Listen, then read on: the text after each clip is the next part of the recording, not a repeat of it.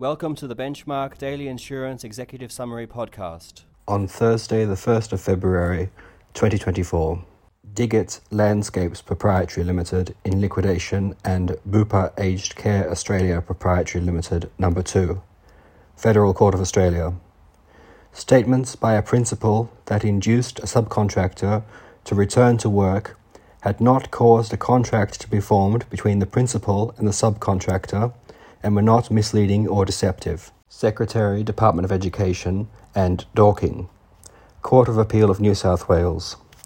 Court upheld a teacher's entitlement to workers' compensation for psychological injury suffered after being told teachers would have to be double vaccinated against COVID 19. J and Z Holding Australia Proprietary Limited and Viti Proprietary Limited. Court of Appeal of New South Wales. An amount paid under a poorly worded contract was an option fee and not a deposit and did not have to be refunded. Christian Community Ministries Limited and Minister for Education and Early Learning.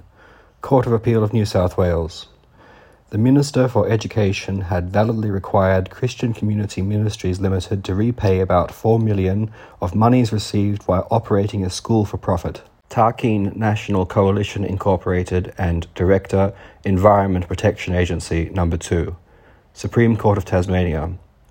Applicant in unsuccessful public interest litigation ordered to pay one half of the mining company's costs. Thank you for listening.